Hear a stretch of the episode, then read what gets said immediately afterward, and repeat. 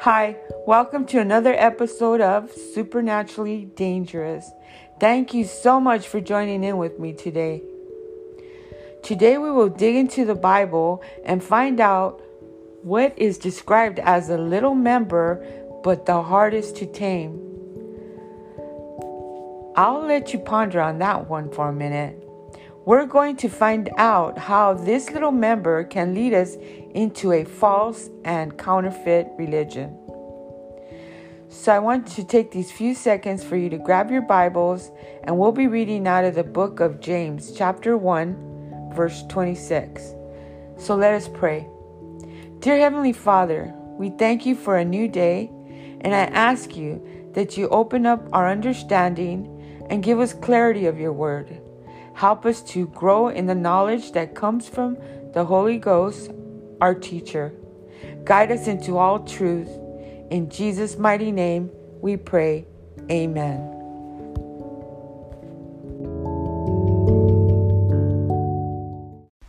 Episode 4 Beware of Counterfeit Religion.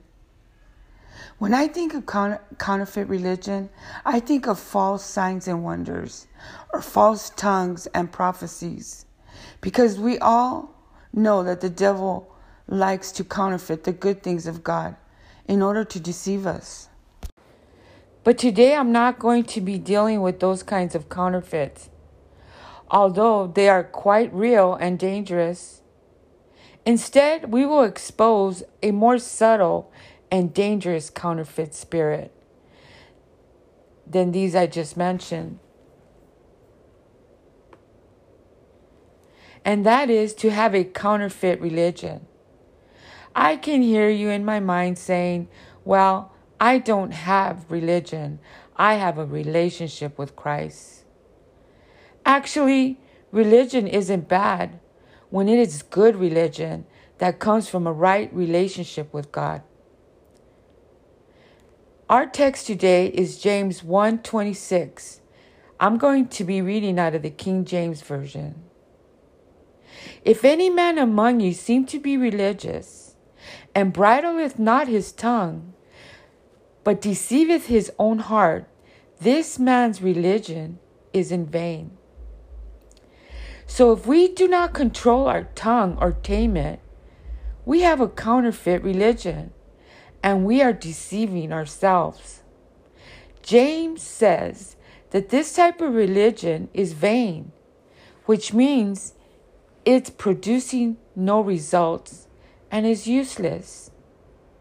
So we must not allow the flesh to rule our tongues and, and be influenced by a counterfeit spirit that would make us supernaturally dangerous to ourselves and to others. This means this means when religion is done right, we are following and living what the Word of God commands us to which simply means that we are in obedience to a divine command by God. So in James 1 20, 26, James is saying, when we can't control our tongue, then our religion is fake. A good place to start off with would be in our personal life. By examining ourselves to see if our relationship with Christ is counterfeit or the real deal. Here in these passages, James says it clear and simple that if we consider ourselves to have a good relationship with God, but yet can't control our words, then we are lying to ourselves and our religion and our relationship with God is in vain because of the negativity we speak against ourselves and others. This puts the fear of God into my life, and it makes me examine myself daily. And that is to make sure that my words do not cause hurt to others or to me. None of us should think of ourselves as a person that has a good relationship with God if we can't keep a tight lid on our tongue. That is, if we cannot control our words that come out of our mouth, we are lying to ourselves about being a person that is close to God. Matthew 15:11 says, "What goes into someone's mouth does not defile them, but what comes out of their mouth, that is what defiles them." In, in our text in James, it refers to taming the tongue, controlling our tongues, and directing them in the right direction. Later on in the book of James, he writes that the tongue is the hardest thing to control, and no one will get it perfect all the time, but encourages us to continue to act as if we believe God by our choices, that we are trusting Him, and that is evident by the words we speak with our tongue. You'll find that in James 3 7. Here are a few red flags to go by. By bridling not his tongue, because 1. You're always boasting about your own works. Two, speaking bad about others.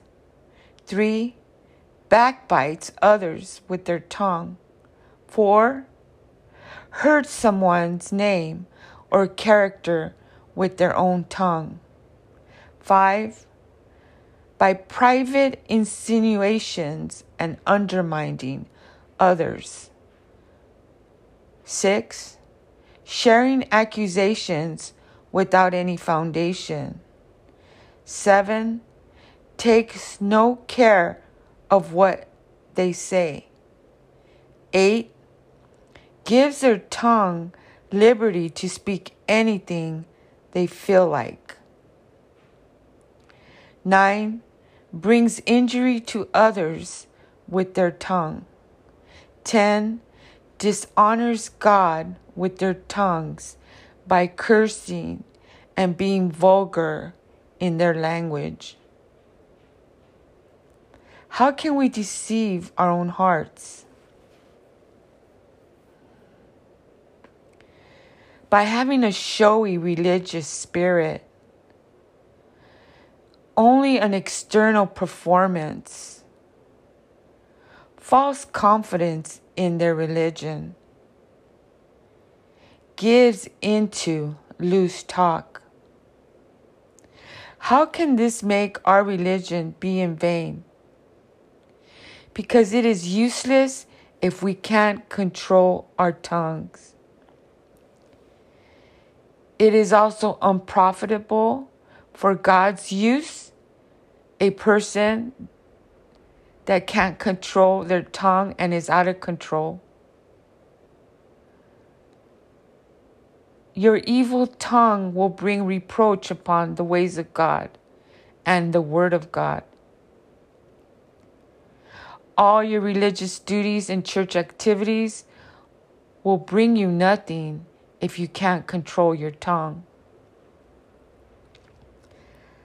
I'm not here to tickle your ears, and the Word of God is not here to tickle my ears. I understand that I have to practice what I teach others. And I will be accountable to tell you the truth.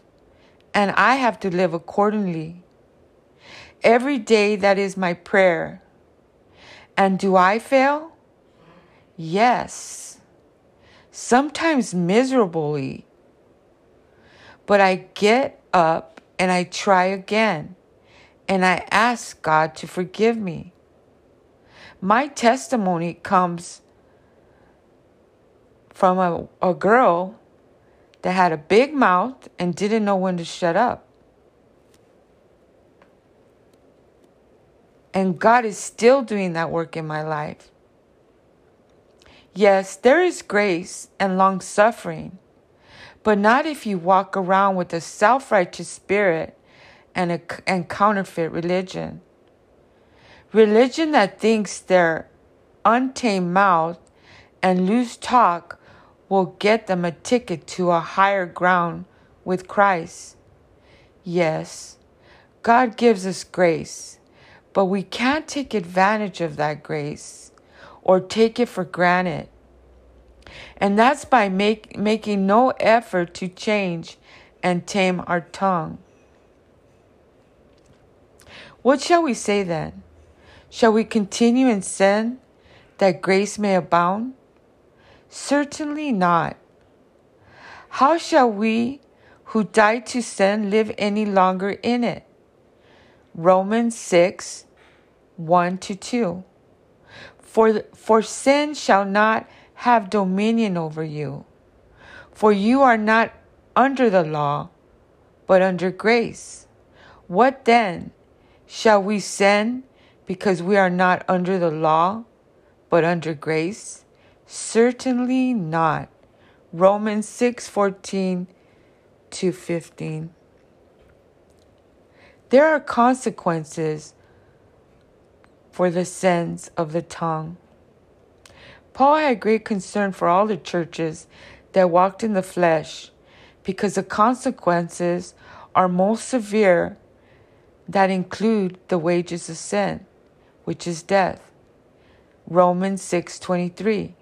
He continues in Romans 8 verses 4 to 8 by saying in Jesus he condemns sin. So therefore we must stop sinning with our tongue and learn to keep our mouths shut and watch what comes out of them because that reveals what's really in our hearts.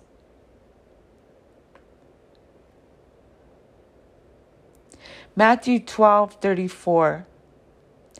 Jesus puts it bluntly when he said, You brood of vipers, how can you speak good things when you are evil? For out of the abundance of the heart the mouth speaks. Proverbs 4:23 Keep your heart with all vigilance, for it flow the, sp- the springs of life. Proverbs 10:11 The mouth of the righteous is a fountain of life, but the mouth of the wicked conceals violence. So how can we approach God in repentance of the sins of the tongue? Let's ask ourselves if we are walking in self righteousness, and do we look down on others by talking about them or putting them down with our words? If you are honest and answered yes, then there is hope. You cannot base your religion on your good works and confidence in yourself. And with the same tongue you praise God, you use your words against you. In the book of Luke, we find a story about two men that went up to the temple to pray one a Pharisee and the other a tax collector. That you'll find in Luke 18, verses 9 and 10. This story relates to people who trust in themselves and are confident that they are righteous. This man in the book of Luke scorned and made nothing of all the, the rest of the men. Scorn, the expression of such an attitude and behavior, speech, their words are extreme and they look down on others. I'm pretty sure that falls into counterfeit religion when your behavior and attitude for others is such. Ask yourself this Am I a Pharisee or a, or a publican? Pharisee. The Bible describes a Pharisee as men that want to be seen by men with their big, long, fancy prayers, but look down on others and put others down. Matthew 6 5. The publican recognized his sin and was sorry and knew his need of a Savior. He stood from a distance and begged God for mercy on his soul. But the Pharisee was confident in his own righteousness, while the publican, the tax collector, stood from a distance. He would not even look up to heaven, but beat his, ch- his breast and said, God, have mercy on me, a sinner. Notice the tax collector's posture in 18, verse 13. He doesn't feel worthy to draw close to God or the temple, not raising his eyes to heaven, but standing with head level or bowed as a sign of his sense of guilt. Next, instead of telling God all of the good things about himself, he describes himself as a sinner. He is confessing his sinful sinfulness before God and taking full responsibility of it. So we see that the Pharisee had a false sense that his religion pleased God, but in reality, it was counterfeit religion. And the tax collector knew he was in need of a Savior, and therefore he walked after God's heart and touched it. Remember, the tongue is the smallest member, but the hardest to tame. So don't condemn yourself but be honest and repent of the sin of the, the sins of the tongue. And start off by being honest and conscious of the words you use. If you find yourself in this place and want to lash out or say mean things, ask the Holy Spirit to show you the root of it and get down to the bottom of it and let Him, through His Holy Spirit, reveal what's really eating you. The good news is there is hope for all of us. And we can learn to tame our tongue and use it properly to edify and bless others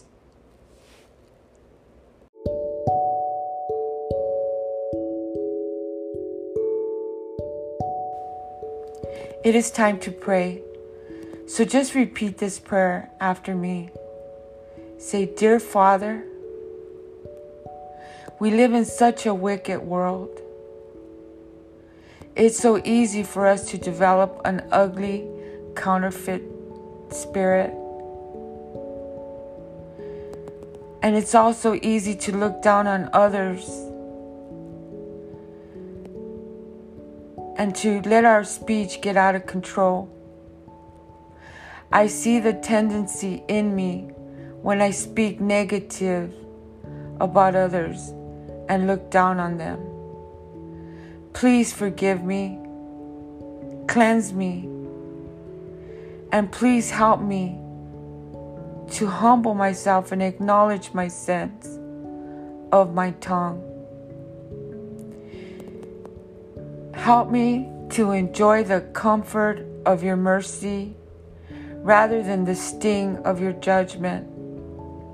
I don't want to hurt others or even hurt myself by defiling myself with the words that go out of my mouth. But help me to edify others and myself with good words that come from you. Help me to be quick to listen and slow to speak. I ask this in the mighty name of Jesus. Amen. Now let me pray for you. Dear Heavenly Father, I thank you for all the listeners that are out there.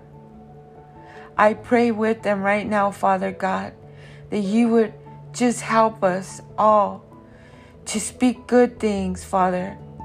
I pray that you touch them right now by your Holy Spirit. I also pray for those, Lord, that are sick in body and that are experiencing pain right now. That one that has a headache and can't sleep at night. I pray, God, that you just intervene right now and bring healing And I rebuke that pain. I rebuke that stress and that headache right now. I pray for that one, Lord, that has pain in their body. I rebuke that pain right now, Lord, in Jesus' name. Father, and that one that has a broken heart, that just heard some bad news this morning, God.